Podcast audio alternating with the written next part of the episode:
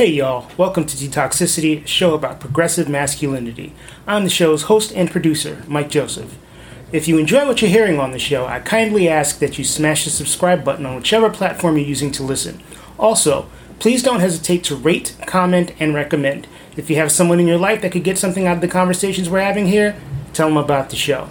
Also, feel free to follow me on social media. I'm Detox Pod Guy on Instagram and Tis Mike Joseph, that is T I S Mike Joseph, on Twitter. You can even email me, detoxpod at gmail.com.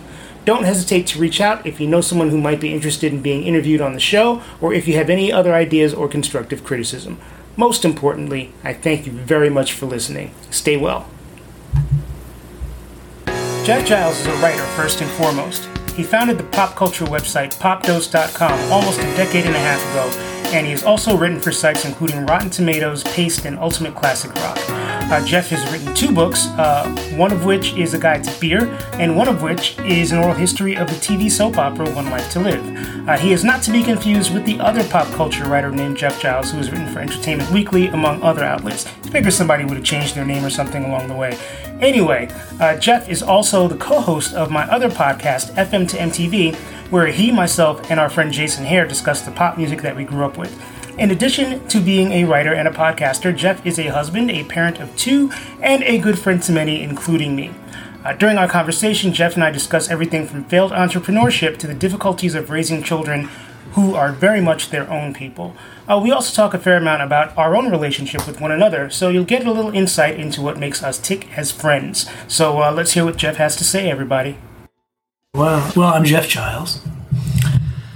What do I do? I'm an editor. I'm a writer. Uh, I've written a couple of books. I started a website. I've done some stuff. I You've used done you've done a fair amount of stuff. You host a podcast with me. yeah, I do. I host another one with our friend Matt Wardlaw. Yeah. I used to be a singer.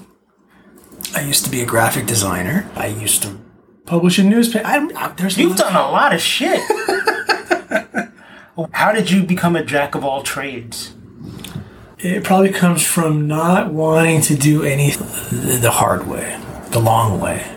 Okay. I started writing about music for money in the late 80s at a time when, if you're not old enough to remember life before the internet, before blogs, you know, it used to be that if you wanted to write something, you needed somebody to give you a platform. And I was always really impatient about that and didn't want to go to journalism school. I didn't want to have to get a degree to do something I felt like I could do pretty well. So I had a job at a little local zine, and then I wrote about music for my, my high school paper. And then when I graduated, instead of doing the sensible thing and going to school and getting a degree in that direction, I just started publishing a newspaper and rapidly discovered that I am a terrible businessman. and so that led to the first detour, probably. I, I, I depended on ads to cover the cost of, of printing and that's a tough that's tough business Even in the eighties? Uh, this was the early 90s at this Okay. point but yeah i i had there was a label i don't want to say their name if they're still around I don't know Sure. if they are but i had a contract with them for ads and they, they were late paying for the the ad that they placed and because of that i was in arrears with the printer and i think the printer ended up i can't remember this was so long ago i, I was afraid they were going to take me to court let's say that and so that was the end of the paper I ended up delivering medical supplies for a while. Oh, wow. Came back to music again. I, I came into some money. And I, I had met these musicians when I was publishing the paper that uh, whose work I really loved. And I reached out to them and I said, "Hey, I've got this money. I'm going to get you guys plane tickets. I want you to go to LA and just show up at the record labels, and we're going to get you a deal." And very sensibly, they said, "That's a stupid idea. Sure. If you want to pay for our music, why don't you pay for us to record an album?" So I did. And then I was a label owner and I did that for a while and was reminded all over again that I am a terrible businessman. And even if you're a good business person, I think running a label is an excellent way to lose money. You might as well just throw it right out your window. I made the mistake of hiring my ex girlfriend as a publicist, but You don't have to do dumb things like that to lose money releasing music. Eh, But at this time, I was writing and recording my own music at the same time. So I was not just the label boss, I was an artist.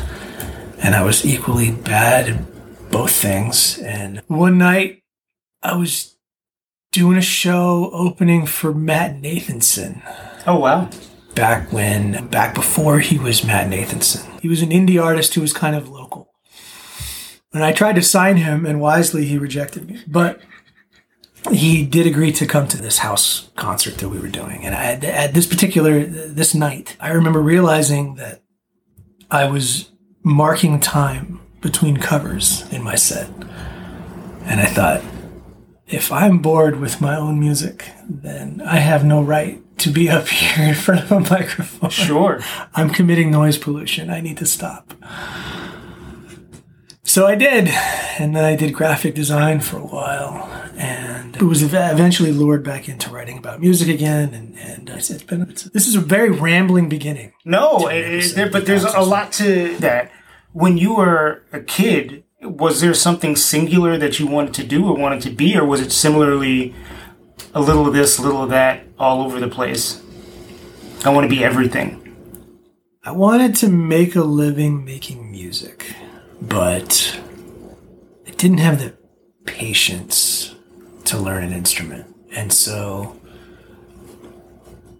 writing about music came more easily than actually making music. And so I think that's probably what drew me toward doing it for money. It was something that people thought I was good at from a young age, and it was kind of this precocious thing. It was uh, sort of a gimmick that this kid was doing it. I didn't have a dream of being famous or anything. I just wanted to make music. To make music. Yeah. Okay. You've said before, which uh, is sort of mind blowing to me, that when you were a kid, your folks only played certain kinds of music in the car or whatever. So, as now we know each other as adults and you have this vast repository of music knowledge, was this something that you just discovered for yourself as a kid? Was there someone who encouraged you in that direction? How did you even like develop the knowledge base? That's a good question. When I was a kid, it was all top 40 all the time.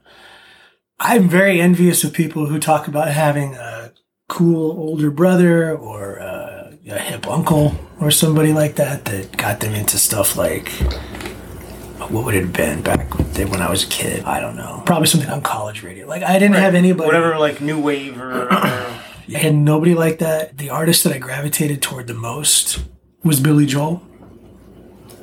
He was my favorite for a long time. which I don't think is unusual for someone in our age.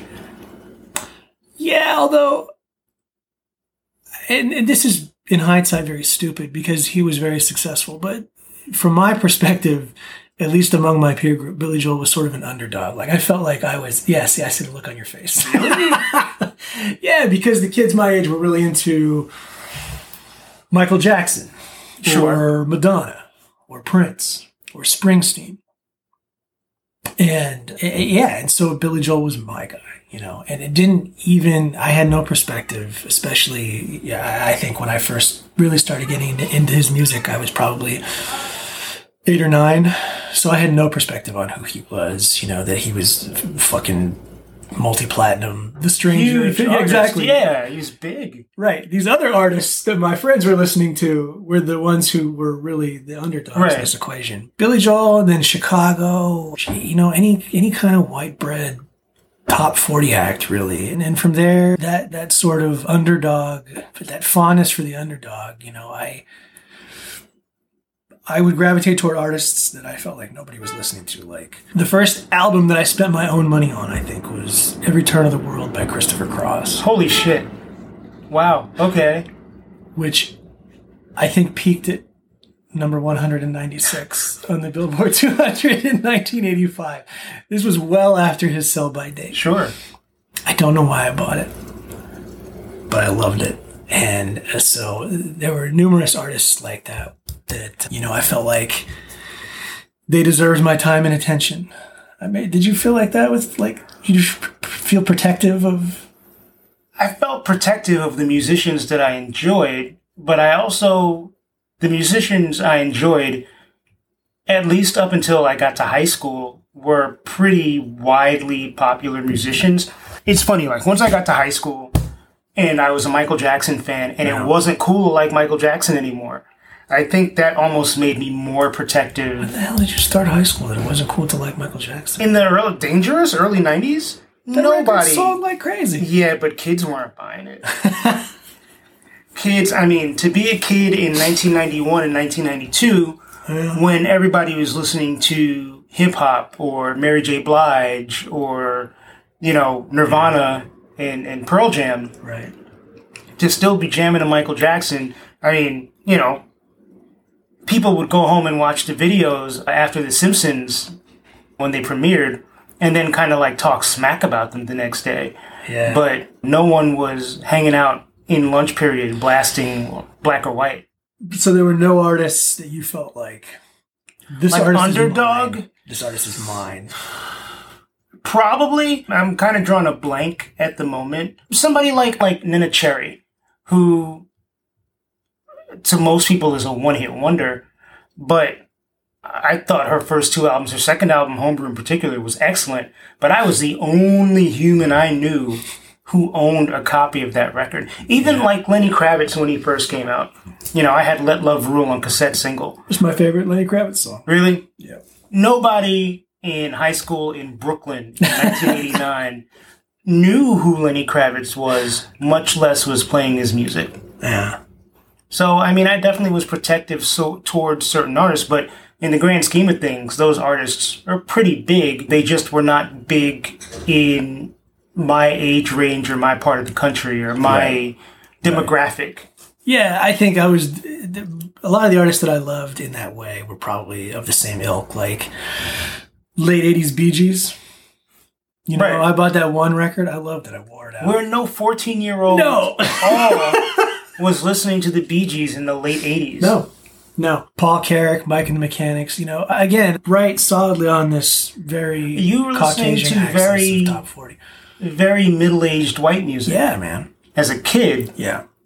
And and I, this is something I've written about a lot. I, I think part of it owes to the fact that at that point in time, we as kids were sharing the top 40 with our parents. right. And nobody thought twice about it until never mind, basically. You know, there's this whole, you could fill compilations with songs that were eighth grade dance or prom ballads that were sung by people that were old Three enough times our age. Yes. Old enough to be your parents, had been divorced multiple times. Right. Right. Yes. So Whereas now, I mean, there's nobody over 35 in the top 40. So I know that you have brothers. Mhm. How many? I, I feel like there's like four, three. I have two brothers. Okay. I have many brothers, but Blood blood relation. yes, two Okay. two brothers that I grew up with and a sister, Okay, older, younger. all younger. Okay, so you obviously definitely had nobody to sort of act as a No, I had a there was a quote unquote uncle who was a friend of the family, but his tastes were very much like I discovered Night Ranger records through him. Like, he was very AOR. He was yes. It doesn't get more Caucasian. than No, that, it does not. Not at all. and then my mom had a younger brother who was cooler. Uh, and we would talk a lot and we would talk about music a lot. But the only band that he introduced me to was a band that no one's ever heard of. They were out of New York in the uh, mid to late 80s. They were called the Hungry Dutchman. They had their first video on basement tapes, if you remember that on MTV. Vaguely. Yeah. They this was like the precursor to 120 minutes. Right. Yeah. But so yeah, there was nobody saying you got to check out Sonic Youth or Siouxsie and the Banshees, Siouxsie REM, the Ban- Depeche exactly. Mode, New Order, none of that stuff. And I don't know, like I, the, the kids that liked that stuff when I was in school were kids that I thought were annoying. You know, they they were all black, and they talked about Amnesty International, and it was stuff that was really you know kind of out of my ability to relate to or comprehend at that point in time. So, you have a reputation now as kind of a curmudgeon. Were you always kind of a curmudgeon? Maybe I can't deny that this is true, but I feel like it's unfair because I love music. Yeah, you do. I just don't feel like there's nothing that I love to the extent that it's it's unqualified or it's it's uh, you know it's uh, there's always something that you can be critical about. I can't think of this of a single album that I've ever heard that I would say is beyond reproach or that we couldn't talk about in critical terms. Sure. Yeah. I, I feel like there's a difference between criticizing something or being critical about something and being angry about it Oh, yeah. or being and we were talking before I hit record about the way music criticism is nowadays. I, I feel like some of it is just it's written to be negative. I guess that's always been the case. But now it just feels like, oh, I'm going to trash some shit just to get clicks. Do you think that's more the case now? It feels like, I- don't know, maybe I'm sensitive to it because people have been ripping apart this John Mayer record that I really like. Maybe that's just me being that. sensitive. I have issues with that record. What? Yeah. I feel like I'm being trolled and I resent it, but we can talk about that. Why you no love me, Jeff? oh God! what? My least favorite song. What? the. That's the best song on the record. Oh, all right. We'll talk about this afterward. Ah. Do you feel like that's more prevalent? I feel like it's. I don't know if it's more prevalent. I feel like there are whipping, like whipping boys now, but I guess 20 years ago there were also acts that just, you know, the critic wouldn't even put the record on it, just be like, this is a piece of shit, the artist is a piece of shit. So I guess it's the same. Yeah, I think when I was younger, this is one of the bad things I think about starting out young is that you don't really understand the weight of your words. Whether you're writing about music or just talking to another human being, I don't think you understand the weight of your words. And not that I ever really had a massive audience or anything, but just as a human being, writing about another human being and their expression. I think it was much easier for me when I was starting out to be very glib. And I think one of the things that people don't give critics enough credit for is how quickly you become numb to whatever it is you're being inundated with. You know, if you're Sure. a film critic, if you're a, a music critic, television critic, whatever, a lot of stuff is kind of the same, and you, and you, and you and you just become numb to it. I remember I walked out of a James Taylor concert, kind of in not the full flush of my music criticism career, but at one point in the early 90s, I was at a James Taylor show and I was sitting on the grass. I was listening to him perform, and I thought, I could listen to this at home. The only difference is there's some asshole to my left screaming Mexico between like, you become very oh, blasé. Oh, You become very jaded very Right. quickly. It's it's for people who haven't done it. I think it's hard to understand how fast that can happen. And not that it isn't a personality defect, but I I definitely feel like when I started out, I was much faster to say something cutting or insulting or rude, and I I feel like when when when I came back to writing about music in the mid aughts, in the blogosphere, or whatever you want to call it, it was in early bloom. I think there were a lot of writers who did stuff like that. A lot of people read Sex, Drugs, and Cocoa Puffs, you know, and, and, and felt like, oh, okay, I can do this. Right. And you know, that stuff is fun to read and it's funny, but it isn't terribly deep always. And I think there's a heightened awareness now. One reason that I kind of stopped writing about music is because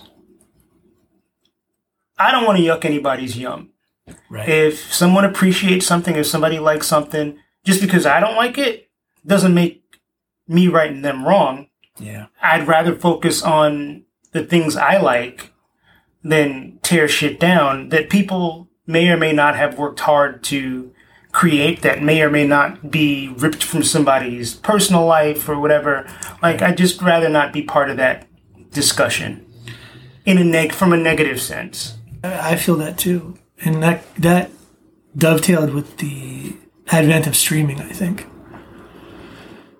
Because I think the critic's job in the old days was to be kind of a gatekeeper, but also somebody who, who would say, you, you know, this is not what you should spend your money on. Right. you know? Right. I guess that's another way of saying gatekeeper, but And now nobody's spending their money on this shit anymore. exactly, So- you can listen to anything all the time, and Right. you don't need a critic to tell you that something sucks. What you might want is to read somebody whose tastes align with yours, you know, and then they can be kind of that de facto cool uncle or whoever to hip you to somebody that you that you haven't heard. But the function of the critic, as I think of it, traditionally it's obsolete. I don't think we need to do that anymore. Right. And that's part of what led me away from writing about music was that I I didn't think I didn't think what I was doing had any purpose anymore, but I couldn't find a way to replace it with something else, or I didn't have the energy to replace it with something else. I, I didn't know what was supposed to come next. But I, I agree with you. Like the, the the guy who was reviewing albums in the eighties, you know, that that sort of platonic ideal of the, the music critic, I think, is is gone. Yeah. You know, because if you hear of an album, you can listen to it. Right. You're not going to uh, stand in a record store wondering whether you're going Right. to spend your eight ninety nine Right. on this album or not. You Right. can, even if you are the type of person who spends money on music, you can try before you buy. Yeah. So it's a different, you know, culture has changed. You know, technology has changed.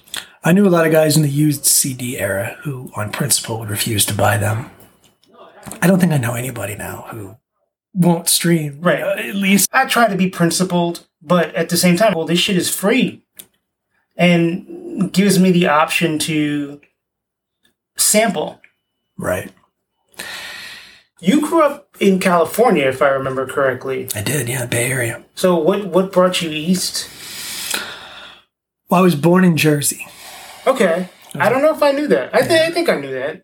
Denville, New Jersey, I have no clue where that is. but- upstate. Okay. And when I was young, before my parents split up, we lived in a little tiny town called Upper Greenwood Lake. And from what I'm told, uh, as you know, you have to take all this stuff that your parents tell you with a grain of Grain of salt. salt. Oh fuck yes, yes I do. But from what I'm told, Might be apocryphal. this was the last house before you reached the border of New York. Okay. Appalachian Trail ran through the backyard. The property uh, butted up against a forest, so it was very idyllic. You know, we had I had a cocker spaniel that I'd run around with, and then my parents split up when I was, I think, four, and my mom ended up moving to California with her new husband, Okay. and going from that very rural existence and, and kind of having free roam uh, being able to roam freely throughout the, the woods on the property, going from that to the Bay Area, even in the late 70s, was a really jarring transition, and I hated it. I, I hated not having weather. I hated all the sidewalks. And uh, I, just remember concrete asphalt and, and, and wanting to get back to the, the the type of environment that I remembered from when I was a little kid. And then, so I always had that in the back of my head. And then in the late in the eighties, there was a show called Newhart. I don't know. Yeah. I, I don't know that I've ever watched an episode of Newhart, but I'm familiar with the show. yeah. So in in Newhart, Bob Newhart played an innkeeper In In like Vermont, in right? Vermont. Exactly. Know more about the show than I thought I did. Oh. And so I I loved this show, and I told You were a strange kid. I sure was. I, I had to have been, I don't know, 13, 14, 15. But I, I kept saying, I'm going to move to Vermont. I'm going to retire. This is where I'm going to go. I'm going to get back east. I'm going to retire to Vermont. Okay. To the extent that, what year was it? Uh, 2001, I think. I actually took a vacation with a friend of mine and we spent a week driving around Vermont because I was, I, I wanted to get back there. And then I got married and my wife and I were living in the Bay Area and her parents were military employees who were getting ready to retire. My wife is from Rhode Island, and my in laws wanted to end up someplace where their federal pensions were not going to be taxed. So they picked New Hampshire. Okay. And at this point in time, uh, our first child had just been born. And I had just gotten a history degree. And I was working toward getting my teacher teaching credential. I was going to be a history teacher. And my in-laws were going to buy this house, but they weren't ready to move into it yet. And so we graciously agreed to move into it for them and rent it from them until they were ready to move in. And so I stopped working on my teaching credential and moved to New Hampshire with my wife and kid. That's how I ended up back here. You said it many times over the years, a country mouse. Like the city freaks you out. I don't like And, and here we are, like we're in my apartment in Brooklyn, yeah, and and you know, I'm like, is Jeff okay? I'm. Fi- Listen, I grew up in the. su- I don't like the city, but I grew up in the suburbs. Okay. You know, I didn't grow up in Podunk. So we're as long as we're not in like Midtown Manhattan. As long as I'm not driving in Midtown Okay. Manhattan, I'll be fine. All right. What is it about the quieter environments that you find so attractive Wow. as compared to a more urban environment? That's a good question. I was going to say the reason that, that, that we wanted to leave the Bay Area was that we wanted to raise our kids someplace where there was a little bit of history in the ground. You know, in California, at least where I grew up and where I was living when we moved, it's a land of freeways and strip malls. Hmm. And, you know, there's a lot of traffic. There's not a lot of anything that feels permanent.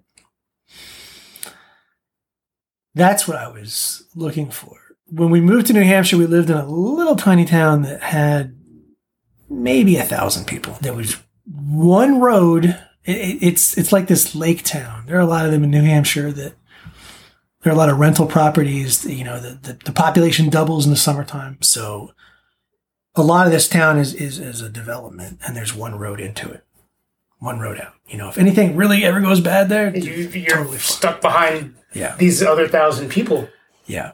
We had to have satellite internet, which if you've ever done that is infuriating. I had to buy a BB gun to shoot snow off the satellite dish in the winter. So there were things about that existence that were not really super appealing. Now we're in a town that's more like, you know, 20,000 people. Sure. Yeah. There's You've been there. life. It's a, yeah, so I've been there. It's a perfectly nice a town. lovely, quaint Yeah. little town. It's, yeah, quaint is a very, very good word. I mean, I, I'm certainly much more comfortable there than I feel like I'd be in a town with a thousand people. Mm, Like a thousand people is that's less than my graduating class in high school. Same. That's Same. that's that's bananas. it was not yeah we we didn't stay there for well we stayed there for seven years That's fucking time. but when i go back home you know my i still have family back in in santa clara where i grew up and when i go back home i, I still get very nostalgic for that town i, I always wonder there there's so much more choice here there's so much more culture here there's so many more different people here right, people who don't look like my kids and me right. uh, did I make a mistake? Should I have stayed there? I, I mean, y- you would have to have infinite money to really play with that question in a serious way. But yeah. I don't know. The answer to your question is I don't know. There are parts that, that I like about both things. I mean, I got here in Brooklyn and I got to order from uh, Loco Macho Taco, which I could not do at home. I appreciate that too. Okay. They do not. So, I what's it like raising two teenagers? Are they? They're both teenagers now, right? Yeah, Okay. one's 15 and one is 13. It's not a job for the faint of heart. I bet not. I was a teenager once. everybody I meet, if they tell me they're thinking about having kids, I tell them not to. Maybe this goes along with that whole curmudgeon thing. I, I- you tell me. This is your story. I feel like if you're thinking about having kids and I tell you not to and you listen to me, then you shouldn't have had kids in the first place. That's actually very, So very, a no very guilt. smart observation. It's a tough gig, man. It'll rip you up. You're you're raising humans. Like it's not a dog that's going to die when when it's ten years old. This is someone you're going to have to be responsible for, not just for eighteen years, but Forever. the repercussions of that are going to be forever. Yeah. you're raising humans who are separate from you, Yeah. which hurts. And there's no other way to put it. Your kids are going to reject everything about you before they're done. And that's a series of microaggressions that you have to develop some sort of rhino hide. Yeah. Yeah, man, uh, there are exhausting things about every phase of that journey, I think. When they're very young and they won't fucking sleep, that's exhausting. You know, you can't talk to them. That's exhausting. And then when they're toddlers and they won't sit still and you can't turn around, that's exhausting. And then there's this. This phase is is uh, it's exhausting in its own way. Like they're they're doing what they're supposed to be doing.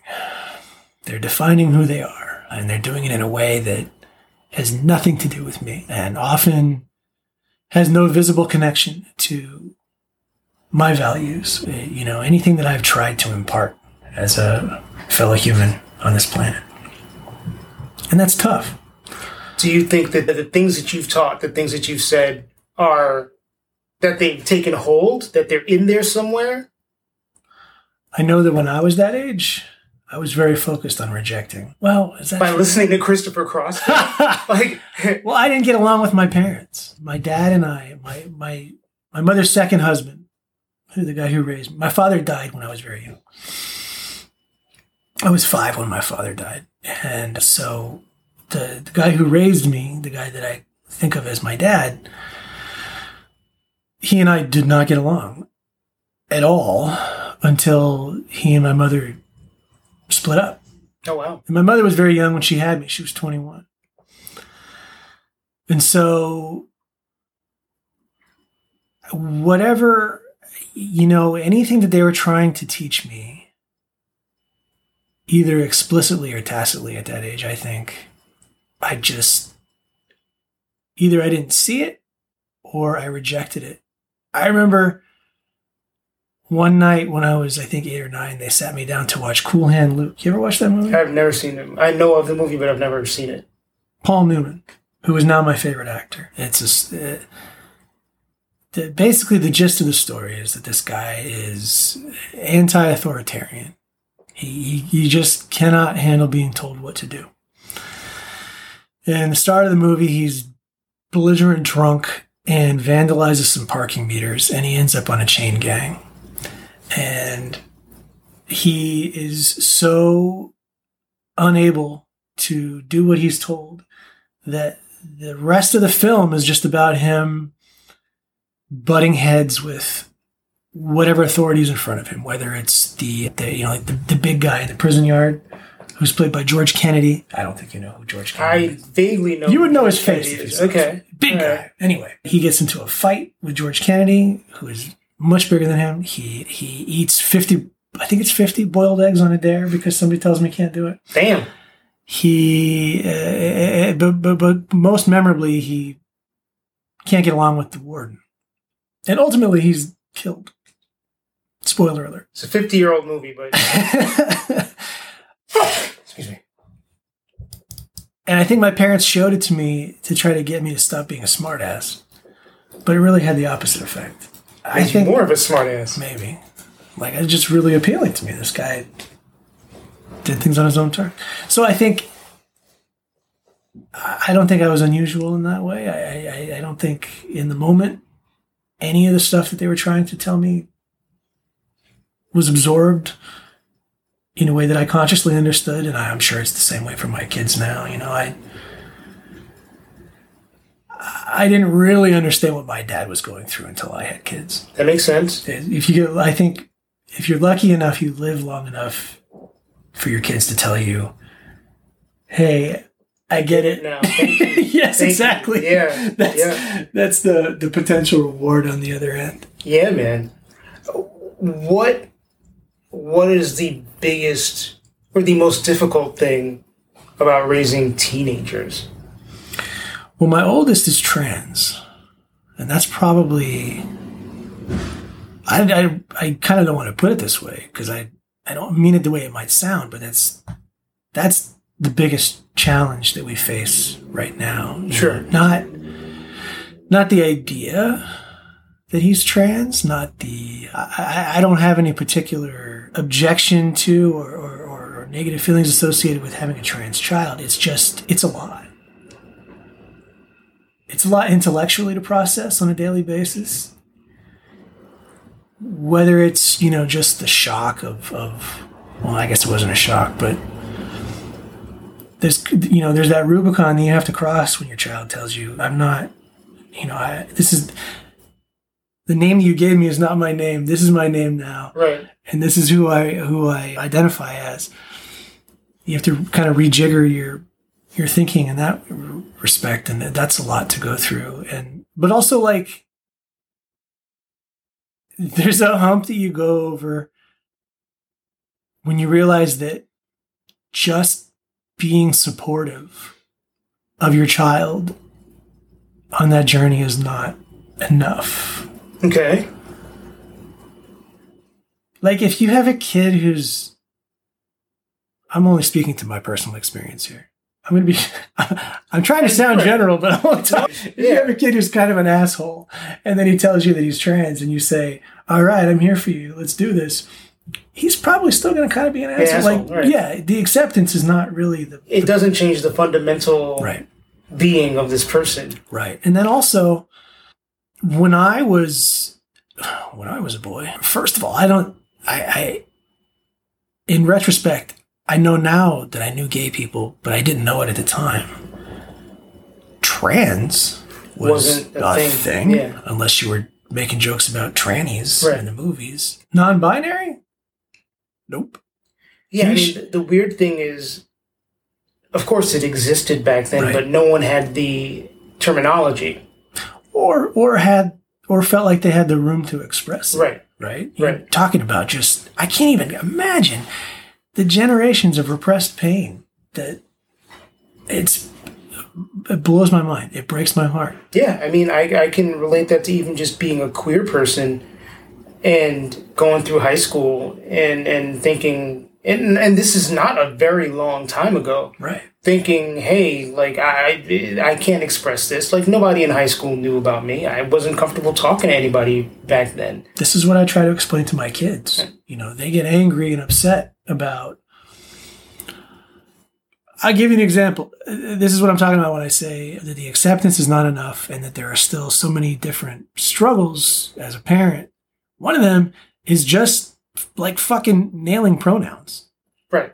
And and not being given the grace by your shitty kids that don't that don't understand that I mean, even for me as an editor, calling somebody they, that was the, the bridge that I had to cross. You know, I was brought up to believe that they was not proper English. I had Right. to get around that. Anyway, we're in the car and my wife is trying to share with the kids this story about I can't even remember the details anymore. I, I think that the first woman to start a religion in the United States was a trans woman or a non-binary woman or something I'm probably paraphrasing terribly, but the point of the story is that while she was relaying this, my wife was kind of fudging the pronouns because I think this is a person who was known as a woman for much of their life and then identified as non binary.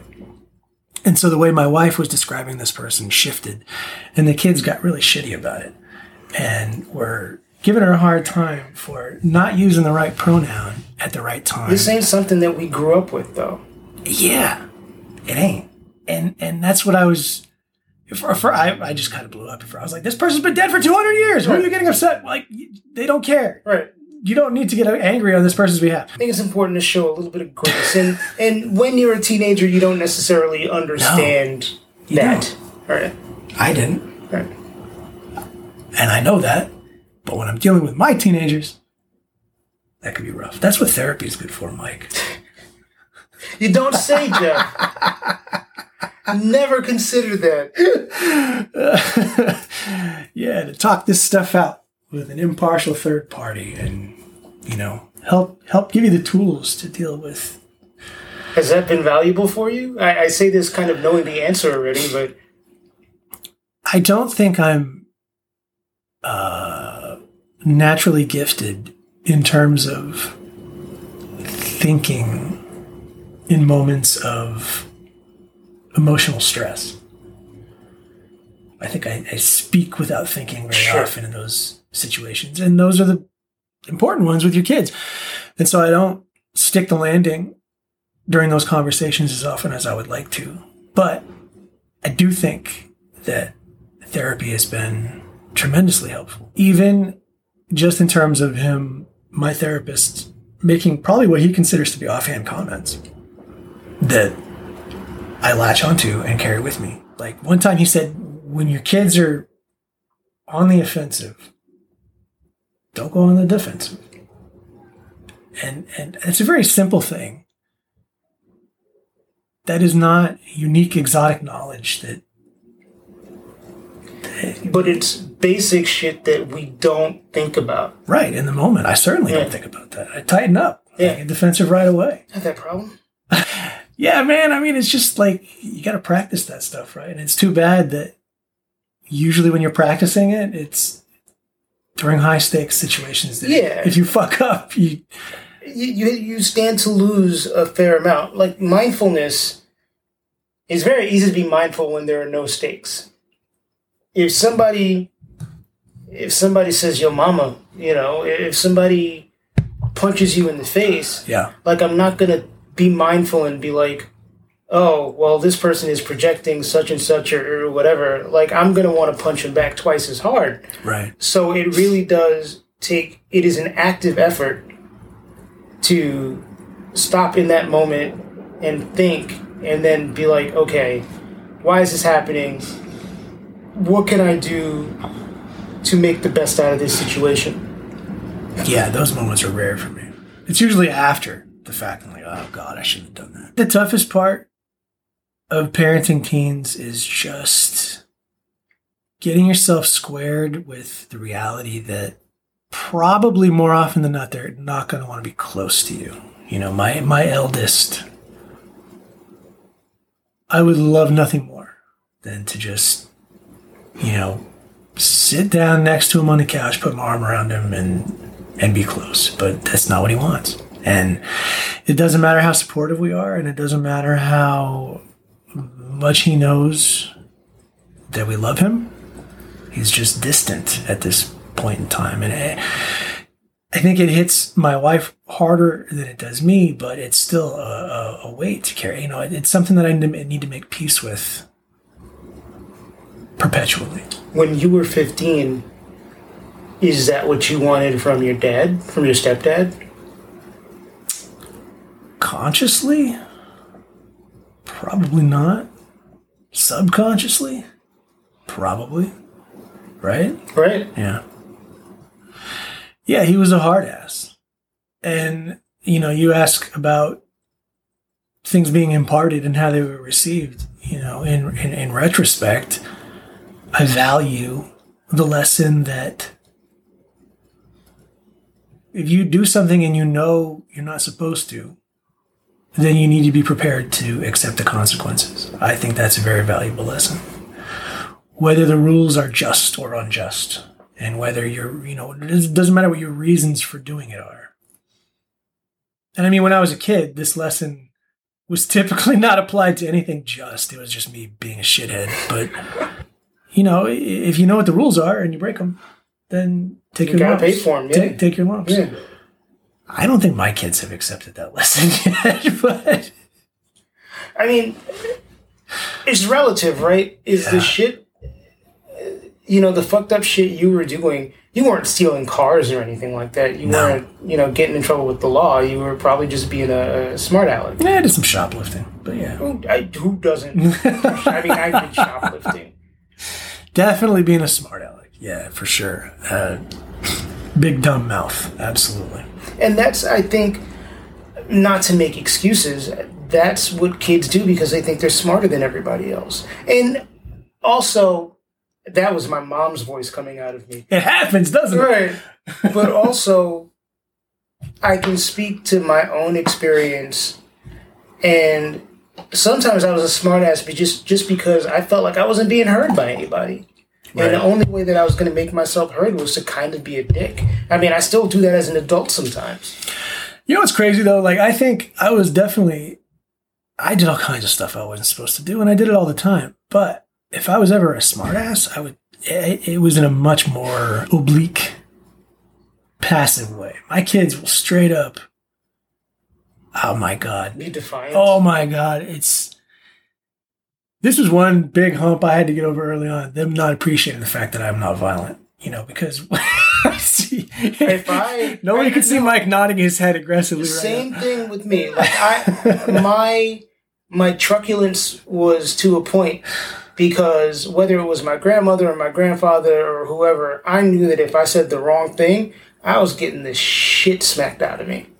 Yeah, and if it happened, you knew that it was kind of like not that you had it coming, but Right. you knew it was going to happen. And look, as as as someone who was legitimately abused as a child, like I don't condone Right. violence, Right. but you know, I get the I understand the urge Sure. and I understand being pushed. Yeah, man. I told myself first that was probably the one thing I told myself going in. I'm not going to hit my kids, but they just don't appreciate it. Right. Take him to a black family down south. Bring Joe Jackson back. Oh, I mean, I am absolutely not black, but there have been moments when I feel like, well, like Bernie Mac, and you know, like my kid will say something to me. I'm like, "What did you say?" You get that look at you, like you just pause and Right. you rear up, and you. Oh my god! Oh, so lucky that I'm not violent. So lucky. They had no idea. Do you, is, is do you need to do like a little Jeff timeout? You know. There have been times for sure. Right. I we're not supposed to laugh at him anymore, but uh, Louis C.K. used to do a bunch of great routines about parenthood, brutally honest routines about parenthood. And I remember he had one when both my kids, my kids are two years apart, so there were some years there when shit was going wrong all the time. And I remember he told a joke about the five or six steps or whatever it is between buckling them into their car seat and then walking around to the front door of the car is like the parent equivalent of a carnival cruise at that age. and it's partly because you have the time to stop and be like, I really shouldn't have said that. Right. Get that. Yeah. Even as someone who does not have children, I have witnessed this Yeah. either as kind of an authority figure myself or in situations with friends who are who are parents and just kind of been like wow I, I you've handled that much better than I would have possibly handled it Yeah, I don't know. My, my kids make fun of me uh, periodically for a night when they were they would not stop fighting. Uh, they're not like physically fighting, but just I can't even remember now. Actually, maybe it was physically fighting.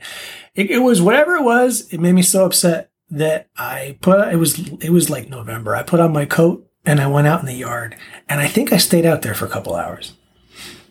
And when I followed back inside, they were there, and they said, "Were you, why why did you do that? Why were you out in the yard all that time?" And my answer was, "It's better than fighting." That's they will they still laugh about that quote. They they make fun of me to this day. But you do need that time sometimes. Yeah. You got to unplug, otherwise you're gonna do you or go say- crazy do say something that you're gonna regret. right Yes. are you do you think you figured out good ways to sort of manage your moments when you you, you feel angry or or upset because a lot of dudes don't have those tools No, they don't. Well, I still haven't hit my kids. they're almost 18 Yeah, I'm almost. You're- Re- right you're you're, you're safe I almost made it. yes I'm a little. Well, yeah, it's. I, I almost feel like I'm. I almost feel like I don't deserve to answer that question at this point because I'm. One of my kids is at the stage when he's just in his room all day long. And we have gradually made our peace with basically everything. You know, like, you're not going to clean your room? Okay. You're not going to get good grades? All right it's just a process of picking your battles, right? Right. To the point where I went to say goodbye to him before I got on the train this afternoon. And, you know, I, I kissed him on the cheek, even though he despises contact from me. I don't care. I'm going to do it anyway. I say goodbye to him. And then I looked and he had a bowl of cereal. I'm going to be charitable and call it a bowl of cereal. At one point, it was a bowl of cereal. Oh God. Yeah. And I, I was like, Do you see that there? Did you see it or did you smell it? No, I saw it. And I said, Do you see that? Do you know that that's there? Yes. Okay. Just left. So I've got one kid that I'm like that. You know, I, I there's not a lot left for us to lock horns over. And when we do, it tends to be over fairly quickly because my wife and I will both be like, okay, fine, whatever. And then my younger child, who is 13, I'm very fortunate that, you know, as often as he can act like a 13 year old boy and make me want to kill him, he's also very affectionate. And he tells us that he loves us. And at the end of the day, we, we get into bed together, we watch sitcoms. So I have that. So I kind of feel like, at least for the moment, I've probably gotten through a period when I have to manage my anger all the time. I was not always very successful when they were younger. Yeah, man, I wish I was more zen. I not to minimize that, but I think a lot of us wish we were more. I mean, I certainly do. Yeah. Yeah. We, we, we do our podcast about music, and I get off those calls and I think, why did I talk so much? like, I should be more zen when we're on when we're talking about. No, but the purpose is for you to talk. Yeah. Yeah. And that's also like for the three of us, that's our bonding. You know, I've said it many times before, but I'm jealous of, envious of the relationship that you and Jason have. I don't know what to say to that. I, I I mean, it just it is. Jason and I. There, there are times when I feel like the uh, the fifth wheel. no, no. I, I, I'm just it's it's how I feel. First of all, there's only three of us on that show. Third wheel. Fifth? No. I, You're neither. I'm mixing. I was making a math joke, Oh. but you're neither. Phew. You're crucial. You're the glue. Uh, Just in terms of your You're relationship, I please. Fearless leader. In terms of, of the relationship, Yeah, I don't know. I've never really thought about that. Jason and I have a very. Nobody cares about this right now. I mean, I do. I, I, you know, I feel like the Tito sometimes. You're not Tito, man. Jason and I have a really. I I'm so blessed to have Jason in my life. I, I I'm sure you feel the same. I, yeah, I am blessed to have both of you in my life. fucking sweetheart and has really you know this this show is about masculinity jason has been a really wonderful example to me of how to cast off stereotypical toxic masculine behavior well it, whether it's uh, stuff you say or stuff you don't say right Because Jason's many things, but he's not a bro. no. Although he has been responsible for some of the most delightfully inappropriate jokes I've ever heard in my life. Sure. You would never know that to, to talk to him under. This is the choir, choir boy face is deceiving. Yes.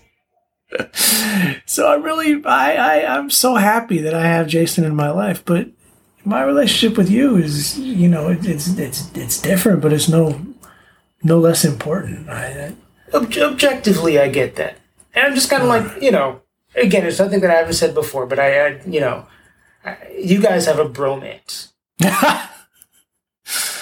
we we bonded over sappy 80s music early on. Yeah. Yeah. But man uh, yeah I, I feel just as fortunate to have you in my life. I mean you you have also challenged me in many ways. Uh, the only reason that i have a therapist Well, thank you. is is your persistent but gentle nudging in that direction You were you were kind of like you're like my tough love arbiter. It's like you and you've said stuff. I not trying to there are times when you've said stuff to me about myself that has made me like stop and think. Wow. All right. And it's it's it's like it's a hard pill to swallow. Shit, I didn't know I was giving you hard pills. I'm sorry. You don't don't apologize because ultimately it's been good. All right. I don't know what I gave you that was a hard pill, but I guess if it was a good one, I mean, I'm also sensitive, so you are. It's yes. true. So Every episode of Detoxicity is for lovers only. oh god. but I I mean, you challenge me. You know, Uh, that- that- so we're doing each other. We're doing good for each other, right? you know, you're one of those people I always want to put the best version of myself Wow, in in in front of. That's a hell of a compliment. I, you know, you're somebody I look up to. Shit, I'm sorry. I, need to find you somebody better. I don't think I don't think there's an apology necessary there, Jeff. you know, like you're somebody that I always want to impress. well, Mike, you do. I don't know about that. You work harder than anybody in my immediate social circle to uplift and improve others. Whether it's something as simple as starting out the day with a tweet that says, Hey, everybody have a great Monday or a great Friday or whatever, or by putting stuff up on Instagram that's more in depth and more thoughtful, you know, about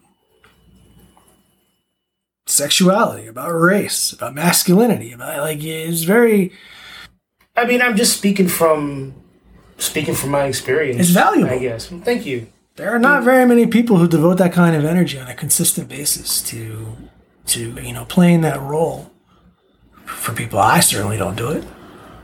I, I don't. I, I I wouldn't feel. I wouldn't feel like I had the authority. I guess to to say a lot of those things. But I'm certainly very glad to have you leading the way. I mean, but you've got you know, particularly in regards to your your your kids. Like I'm sure you've had these conversations, you know, with them, or are having these conversations. I think my kids. I think they are so much more woke than me that they are. It's a different world. Yeah, it's a they different world, man. They don't care. They don't care. I've tried to tell. I, I, I, like I said, they get angry about the way things are now, and I try to educate them about how it really was not that long ago that you could, you know, any parent I think who's listening to this has had the experience of showing their kids a movie that they think of as being totally benign and then you're watching it with your children and something comes on the screen and, and you think what the fuck? Mm-hmm. we watched my my wife really likes the wedding singer. We wanted to watch that with my younger son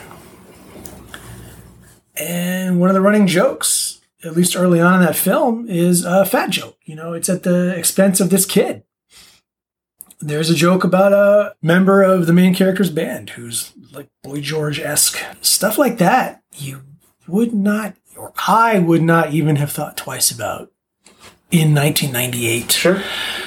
When I was in sixth grade, I think Short Circuit came out. Fisher Stevens, dude who's totally white, played an Indian guy. Right. He was in brown face. Nobody cared at the time. You Oh? God, Soul Man. Soul Man. I mean, at least people got kind of upset Yeah, about that in the got, moment. but it, they, But it came out. That got greenlit. Yes. It went to theaters. yes. Yeah. I'm pretty sure you can watch it right now if you want to. Yeah. Yeah. But even like I remember maybe like two years ago, me and my buddy Tristan went to the movies and we watched Purple Rain. And then we came back here and we watched Teen Wolf. Hmm. And those are two problematic ass movies. Same year, or not same year, 84 No, and 84 85. 85. Yeah. But, you know, Teen Wolf is like gay jokes and, you know, Yeah. kind of all this stuff. There's a scene in Purple Rain where Prince smacks Apollonia. Right. and you know it's just like and I remember that that scene in particular. Everybody in the theater gasped at the same time because I guess nobody remember. I certainly didn't remember it, and I've seen Purple Rain probably four or five times. It was just like, oh, that passed muster in a movie in 1984, or the scene where they throw the woman in the dumpster, where Morris and Jerome throw the girl in the dumpster. It's just like, oh, right, that shit was funny in 1984. Nobody thought twice. All right. I, you know, times change. I, I tell people, younger people now, it's like you know, I graduated high school in 1993. Not an incredibly long time ago, mm-hmm. but if you had asked me in 1993 whether I ever thought that I'd be able to get married to someone of my same gender legally, I'd been like, get the fuck out of here. And here we are. You know, if someone asked me whether we'd ever have a black president, I'd be like, maybe, but he's going to get assassinated. It happened. And not incredibly long after. No. So it's kind of like progress. It may not seem like progress is happening, but it is. You know, and sometimes you need the perspective of someone who's a little, even just a little bit older, to give you an idea of what they're coming from, and it kind of puts that into perspective for you. Yeah. But by the same token, I think you also need the anger to say this is not Yeah. enough. Yeah. Yeah, that's a weird middle ground to, to, to, to put yourself on. You need people saying this is not this is insufficient. Right. And it is insufficient. Yeah. It, you know, on one hand, it's like, okay, got to be appreciative for what has happened in the last few years. Right. And on the other hand, it's like, you got to keep pushing. Yeah, especially considering what else has happened in the last few years. Right. Considering that there's tons of people now trying to roll all that shit back. Yeah, the reaction to the progress. Right. Right. And as much as we may think that those people are dying off or that. Oh man, I hope they're dying off. They're, they're, they're, you know, they've also got a fair amount of power still. Yeah. yeah. Why won't they just retire and get out of the way? I, you know, I, I say have them all move to Florida and then just let Florida secede. Ah. Move them all to Texas and have Texas secede. you know. So in terms of masculinity, and I'll, I'll ask this kind of sort of last encompassing question: What has been the most difficult thing to reckon with in terms of your own being a man, in terms of your own being a guy? It's a big question, right? I think it's always been a little bit of an albatross. I was a runty kid. I was short. I was skinny. Not athletic. And my dad was very much an athlete. You know, he was drafted by the Pirates. Oh shit! Yeah, athletics were the that was the way he related to uh, pretty much everything. You know, that he, my my brothers both played sports a whole lot more than I did. My sister played sports, and I was just this kind of runty weirdo who wanted to write and read, listen to music, and so when I was in grade school, and I guess probably to a lesser extent in high school, I feel like I kind of had an adverse relationship with the the notion of masculinity. I guess Okay, I don't know. I'm working this out out loud right now. because you tied that into being a jock. Yeah, I, I mean, that's yeah. It checks out. Yeah. You know, I, I physically was not the ideal at that time. You know, 80s, early 90s. So, uh, yeah, there was, and I, you know, I, don't think there's anything special about this. I think there are a lot of guys, even now, I, I assume, who feel inadequate or, you know, feel like they don't fit the, the, the mold, the cultural mold, the physical mold, whatever, that they're, they're not enough. I'm just talking shit right now, but Yeah. I, I like I, maybe it was more prevalent then. Anyway, so I think I think I've always had kind of a complicated relationship with all of that. When I got into my 20s and I started lifting weights and you know becoming more athletic, I got bigger, I got stronger. That those those those those those feelings with regards to masculinity kind of faded away, but I think I've always had a bit of a complicated relationship to it. I mean, I'm I don't I don't really know what kind of impression I give. I know I've got like I'm a guy with a big beard. I like I'm sitting here drinking beer with you. I, I order some craft beer. I live in the woods. It's not uncommon to take out my chainsaw and go chop up some wood. I like to drink bourbon, smoke cigars. So there's a lot of that stereotypical masculine Dude stuff, dude yeah. stuff, yeah. Yeah. And I know a lot of dudes, and I hang out with a lot of dudes. I'm comfortable with dudes. but I still think there's always going to be that little bit of that that runty little kid, that outcast. Yeah, the underdog. Well, yeah, sure, that's there. So You, I mean, you've never, and we've known each other now 11, 12 years. Yeah. You've never given me the impression of being someone that's ultra, ultra, like negatively masculine. All right, good. I'm not toxic. I like to hear that. yeah, I mean, you've never been. I'm trying to think of, a, of an archetype. You've never struck me as someone who wasn't soft in some way, and I don't mean that in a negative way. I don't take it in a negative. Yeah. way. that's great. Like, there's always been kind of like a softness to you, which, like, I mean, I didn't know about the whole chainsaw thing, but You have to have a chainsaw in New Hampshire. I guess. you never know when there's going to be an ice storm, and you gotta. Why do you live there again? Uh, that's that's a big question. But yeah, I mean, yeah, you know, I think there's a way to be masculine, even in the traditional sense, without being problematic. Yeah, I was thinking about this on the way here and trying to anticipate what kind of stuff around the topic of masculinity you'd want to talk about.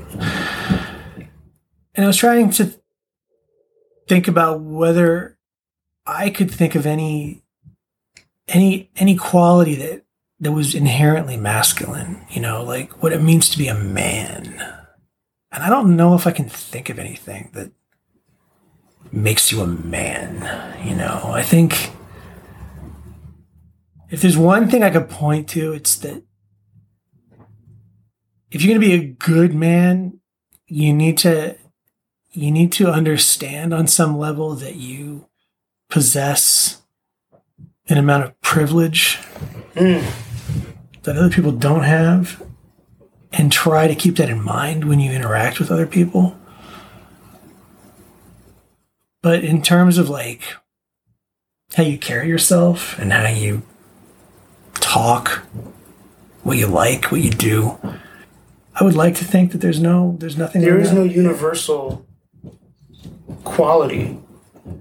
My wife and I were just talking about this. I think it was last night, in the midst of some frustration with our children. Common theme. They're giving me a hard time because they were talking about somebody who was a she they. And their perspective was if somebody identifies as she they, then it is not enough to either call them she or they. You have to do both in roughly equal measure. And I got my dander up about that a little bit. And I said, "What? So it's my responsibility to keep track, Track how- of how many times you've used the one pronoun. I object to this. Right. Like, Can it be enough for me to just accept you as a she and a they?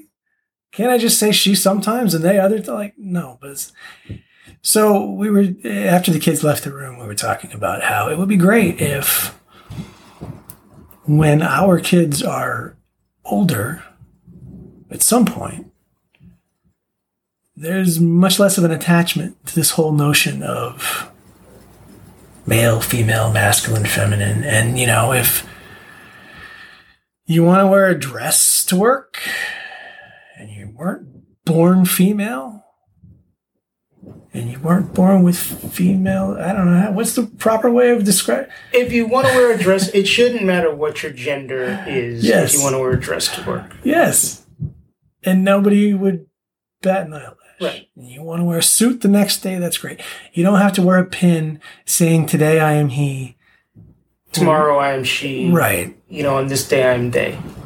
don't make me keep track of that. Just be who you are. you are. And I think that's right now in 2021, that's an obnoxious, selfish thing for me to say, but it would be a great end goal for the human race if people could just express themselves the way they feel and identify how they choose. Yes, we're so far behind the eight ball Yeah, we sure as a society Yeah. that I think identity and look, identity plays a huge part in who we all are and how we go about the world. I think in order for us to really accept each other as whatever we are, we have to get past the point where we think that everybody is alike.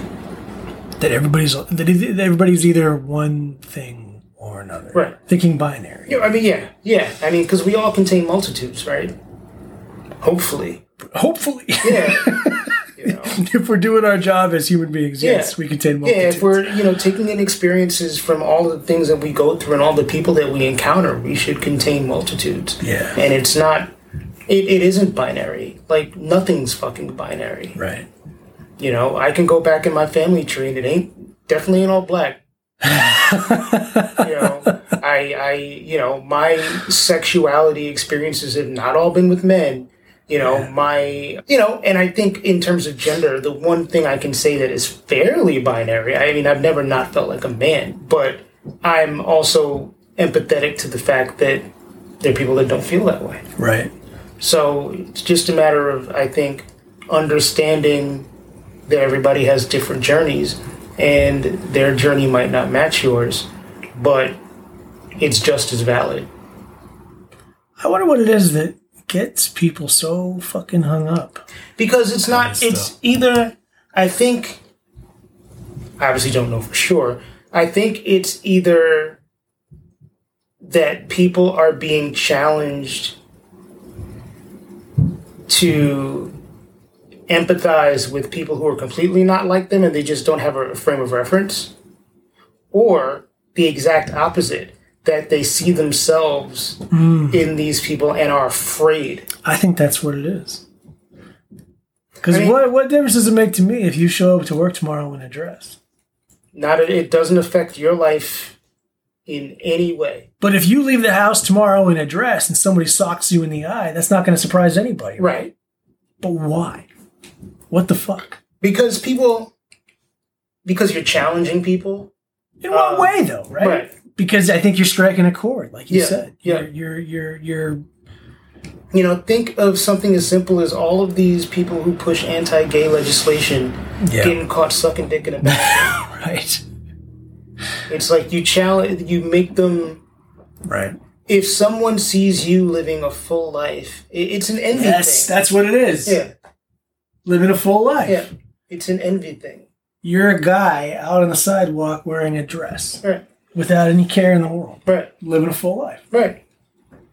That, I think that's what it is. Yeah, and that that threatens people who are like, well, I can't do that because for whatever reason they can't do that because Yeah. they're afraid of rejection from somebody or whatever it is. And the fact that you're able to be out in the world and be your full self and they can't like it, it, it really the reaction really is one of, of envy. Right. I would love it if we could move past that. I would love it too. It would make the world a lot easier to live in. I have challenged my children to be part of a generation that can not make things worse. I mean, fingers crossed that they do. I think, you know, look, I think that, that young people really do. I believe the children of the future. Listen, though, they believed that in 1969, right? And that Yeah, generation then, seemed yeah, like it was going to change Fuck everything. shit up. Yes. Capitalism ruins everything. Right.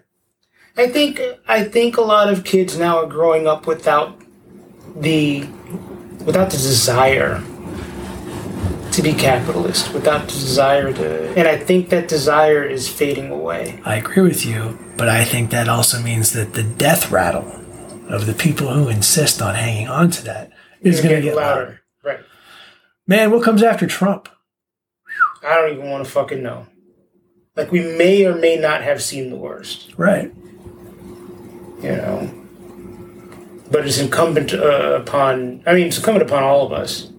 But, you know, the folks, you know, we're in our mid 40s now, and the people that are younger than us, you know, are going to have to to pick up the ball and run with it.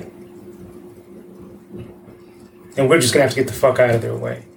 They're going to run into a gender neutral locker room. That's cool. that is totally cool. You run into a gender neutral locker room and play all of the gender unspecific sports that they would like they need to play. That's right. You know, maybe a gender neutral locker room will smell better than a boys locker room. It can't smell. It can't smell much worse.